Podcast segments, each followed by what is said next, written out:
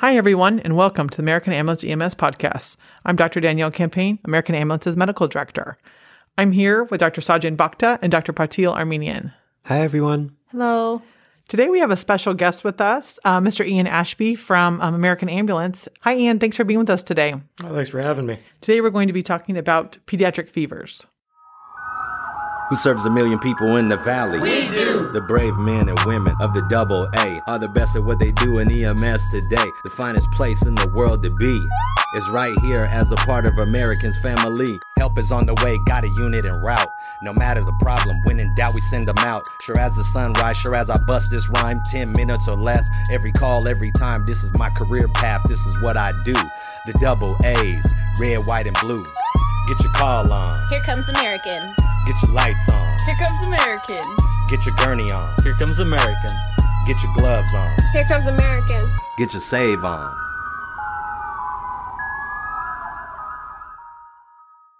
So, Ian, uh, go ahead and tell us about yourself. Sure. I've been born and raised in Fresno uh, for about 27 years now. Uh, I've been working at American Ambulance for a total of about seven years. Five years of that, I've had my paramedic license and been getting a lot of experience out here in the field. Learned a lot about medicine out here. Uh, came from Clovis North High School from Medical Careers program, and they hired me right out of high school. So I'm talking about febrile seizures. I have a pretty interesting case. Uh, this happened several years ago. Uh, we responded only priority three to a sick person call.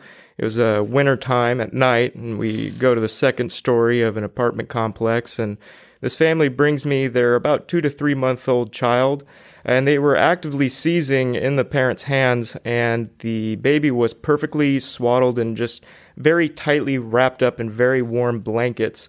And uh, I was standing in the doorway, so I took the child from them. We had a bit of a language barrier, so they just handed me the child, and I immediately took the kid out of the, the blankets and from just the action of taking off the blankets and exposing their skin to the cold winter air, the child stopped seizing. So then we went inside and I took vital signs. We were doing blow by and just trying to uh, stimulate the baby to try and wake him up. And within about a minute or so, the child woke up and everything was normal vitals wise. And we went to the hospital. Pretty interesting case just to see how quickly the uh, baby's condition changed just from getting all that heat to be able to dissipate from their body. And they were very febrile when we took them to the hospital and got it checked. Probably about 101, 102. Were there any way to get any history from the family if the kid had any medical problems, or was it a normal birth, or did you know anything by that, or because language barrier, you probably didn't know much? I tried using Google Translate. I tried finding out what language that they that they spoke. I was able to get a little bit, and they also wrote a little bit of English. So we were trying to piece together something, but uh, wasn't able to get much. But the, the patient still had a good outcome. Great. Any questions from the group?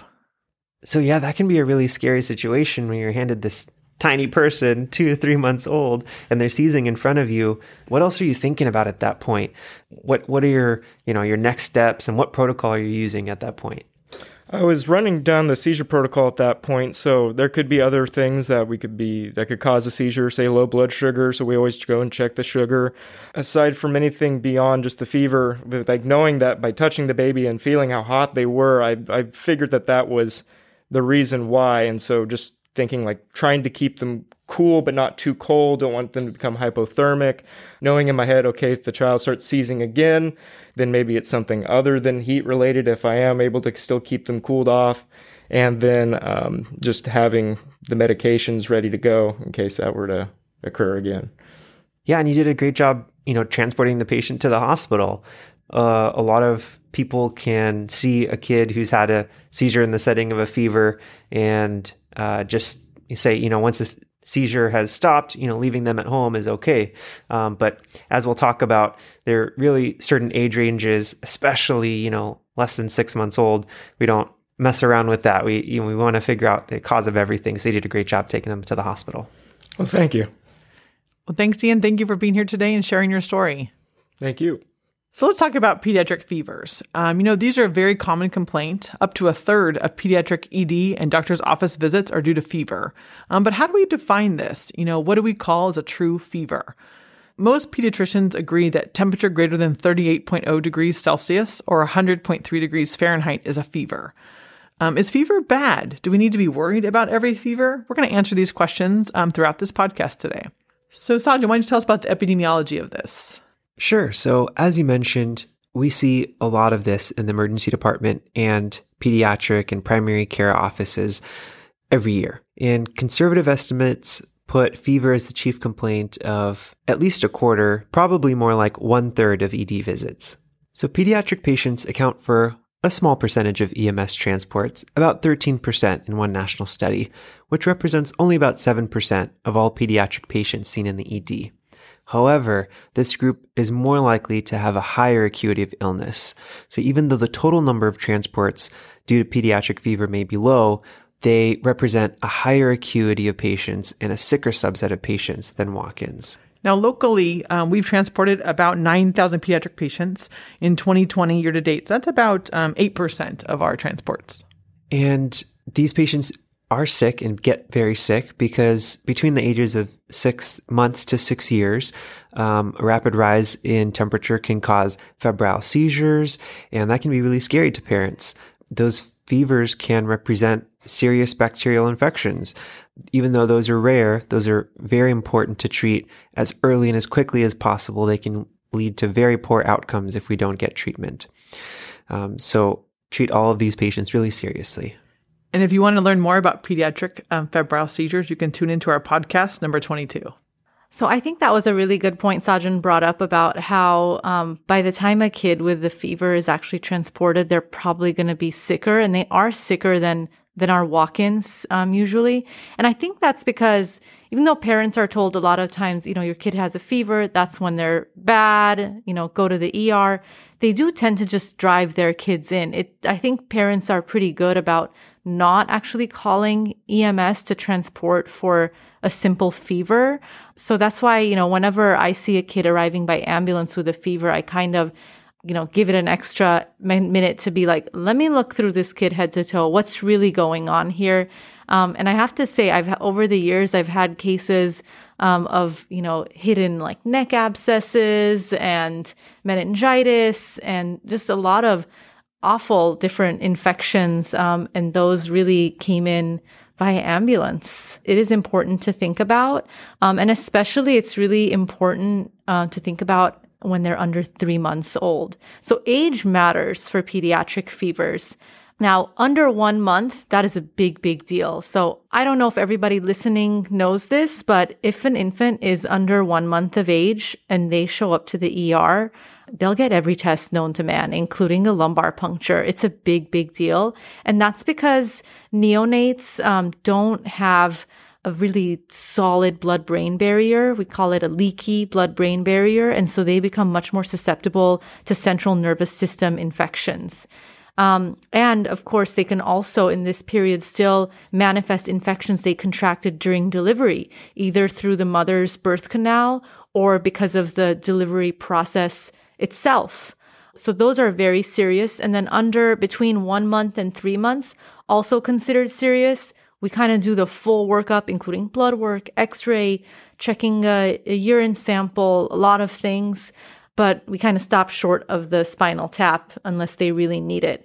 So this age group is important, and I would uh, recommend transporting any child with a fever under three months of, of age and I just want to second what Patil is saying because there's some great studies out there that show that um, clinicians, you know, so ER docs, pediatricians are very bad at just uh, being able to decide just based on looking at a kid who's really sick in this age group. So if you have someone that's, you know, two weeks old that has a fever, they may look great for a two week old, right? They're just going to stare at you. They're still going to be eating. They're still going to be pooping. Remember, they're not even really smiling at this age. So our assessment, our ability to assess how sick they are is not good during this time. They can have normal vitals, but at the same time, they can have bacteria floating around in their brain. So it's really important under age three months, they all get transported. They're all treated super seriously. That is a great point. Now, one more caveat I will add is that we really have to trust the parents when it comes to temperature. If their temperature is normal, but mom says, my kid felt really hot, my kid had a fever and I felt it, it's actually been shown that that is true and we have to go by that.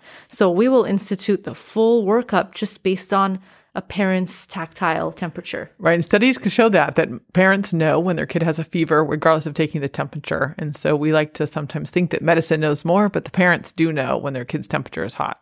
So let's talk a little bit about how body temperature is regulated. This really happens in your brain, specifically by thermosensitive neurons in your anterior hypothalamus. And these um, neurons respond to changes in blood temperature, and they um, actually connect to cold and warm receptors located in your skin and muscle. So your skin and muscle is kind of sending it information saying it's cold or warm, and then they respond accordingly. The body is actually really good at maintaining temperature homeostasis. And so it's not going to let the temperature go up to a lethal amount as long as there's no dehydration and there's an open environment to provide for heat loss. So, you know, sometimes like when kids or even adults have a fever, they're shivering, right? They're like, they're have, they're rigoring and they're shivering. They seem really cold. And so the natural inclination is to bundle them up in more and more blankets. Don't do that. That's not the right thing. So the key is actually like, even if they're shivering with their fever, they're not cold. They're just too hot. So strip them, take everything off and give their own body a chance to cool off. This So is that's another what we mean by open environment. another important point is why babies they cannot shiver yet, right? They cannot do all these things that their brain is supposed to do in that young age. Yeah, so tiny baby, you're just gonna just gonna strip them. And then the other key is dehydration. So that's ac- that's actually a big deal in in babies because they can get dehydrated so quickly, um, and so you're going to be monitoring for signs of dehydration. Now, I think we're all taught to be scared of fevers, right? Fever is bad. Uh, I know that my kid's pediatrician has, you know, told me that too. But not all fever is bad. Remember that your body does things for a reason, and increased temperatures actually help your body to fight whatever infection that it has. Viruses don't survive well in high temperatures, and so your body is raising the temperature so that it can kill off the virus, for example. So, um, so I like this this one um, this one quote, which is that fever is purposeful, but the effects of its reduction on disease duration and severity are questionable. So, fever is useful, and decreasing fever, we don't know if that really helps. And there's actually studies now that show that if you control fevers too much, like just don't even let somebody mount the fever, that they actually have worse outcomes, and it takes them a lot longer to get over their infections. So, although parents freak out about fevers, sometimes our job is to inform them that they don't need to be so worried. Um, and sometimes even get into like, why are you so scared in the first place? And there's studies looking at that where they look at what are parental beliefs regarding fevers. And there's so many people that believe that just having a fever can cause irreversible brain damage.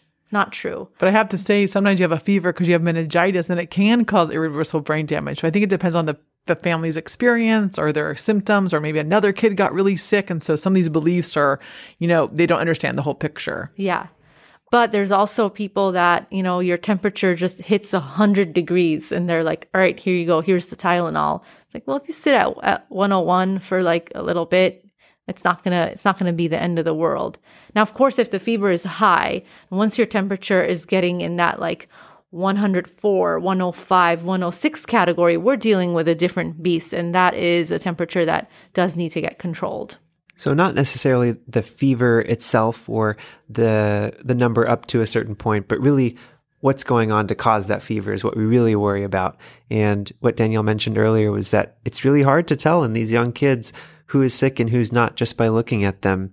And sometimes we have to do more testing, and that's why we get worried. Is there a bacterial infection that we're missing that's causing the fever? Not necessarily the fever itself. Let's talk about the assessment of these uh, kids that have fevers at the different ages. Thankfully, as Patil is saying, most kids with the fever are probably okay. We are looking for bacterial sources, but they may look fine on first assessment. So we're always going to start with our ABCs. And especially in a child who can't speak to us, we really are relying on our physical exam skills. Is their airway patent? Are they protecting their airway on their own? Are they breathing normally? Are they breathing quickly? And then circulation wise, always tough to get a blood pressure on the youngest kiddos, but we're looking more at their skin signs. Do they have cap refill? They have signs of dehydration? Are they mottled? Those are things that we're looking for.